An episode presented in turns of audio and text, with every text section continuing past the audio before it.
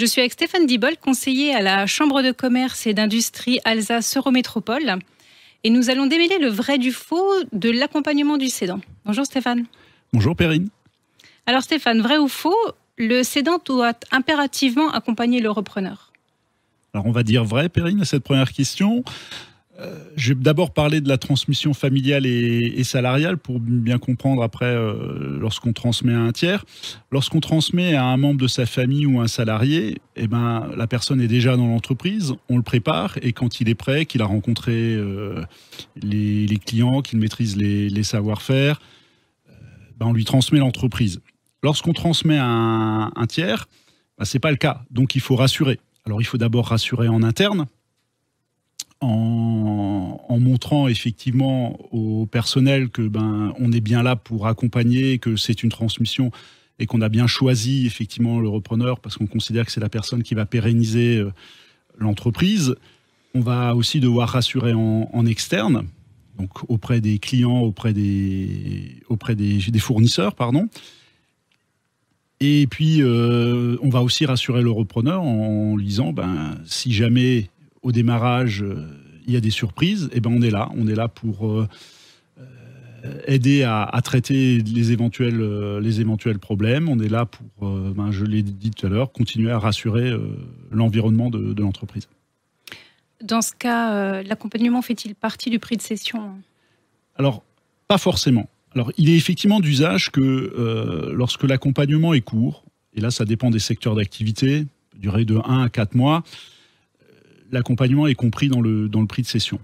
Mais il arrive aussi que le repreneur euh, souhaite que le cédant s'implique sur des échéances plus longues. Alors pourquoi? Parce que euh, vous pouvez avoir une clientèle que vous ne rencontrez pas de façon régulière. Vous êtes euh, un couvreur ou vous êtes un boulanger. Le boulanger va voir son client tous les jours. Un couvreur, il va peut-être le voir une fois tous les 20 ou, ou 30 ans. Donc la présentation à la clientèle peut être plus longue il, peut aussi y avoir des questions de transmission de savoir-faire. Certains métiers, la transmission du savoir-faire peut être faite de façon beaucoup plus courte, et puis d'autres où ça nécessite une certaine expertise, ben, il faut accompagner pendant un ou deux ans. Et là, évidemment, euh, l'accompagnement n'est pas gratuit. Il convient après de trouver des solutions entre le cédant et le repreneur pour euh, rémunérer cette, euh, cet accompagnement. Alors, il peut être rémunéré travers un salaire, il peut être rémunéré à travers une activité de conseil. Mais euh, donc, oui, quand c'est court, non quand l'accompagnement est plus long. Et d'après vous, Stéphane, euh, l'accompagnement doit-il être formalisé hein? Alors, juridiquement, rien ne l'oblige. Nous, on le conseille. Alors, on le conseille, pourquoi? Parce que euh, l'accompagnement vient souvent après une phase de négociation où peut y avoir eu dire des petits couacs entre le, entre le cédant et le repreneur. Donc il est aujourd'hui, comme pour toute mission, hein, que ce soit un travail ou autre, ben, effectivement, le fait de formaliser permet de définir clairement le champ sur lequel on souhaite que le, le cédant intervienne, parce qu'il reste quand même un point qui est important aussi, c'est que dans l'entreprise, il ne peut n'y avoir qu'un chef. Donc il ne faut pas qu'aujourd'hui, une fois que la transmission s'est vécue, que le personnel ou les tiers aient l'impression qu'il y ait d'un côté la voix du cédant et de l'autre côté la voix du repreneur. Voilà. Donc le fait de formaliser l'accompagnement permet clairement de bien définir le champ d'intervention du, du, cédant après la, après la transmission. Alors comme dit sur l'émission, éventuellement sur des frais, euh, comment je dédommage les frais de déplacement, euh, voilà. Et puis derrière, nous sommes euh, aussi dans un cadre où il faut respecter le droit du travail. Donc il faut malgré tout formaliser au moins cet aspect-là pour donner un statut social au cédant une fois l'entreprise transmise. D'accord, donc c'est plutôt conseillé. Tout à fait. Mais hum, imaginons maintenant qu'il y a un désaccord entre les deux parties. Est-ce que le cédant peut mettre un terme à l'accompagnement hein?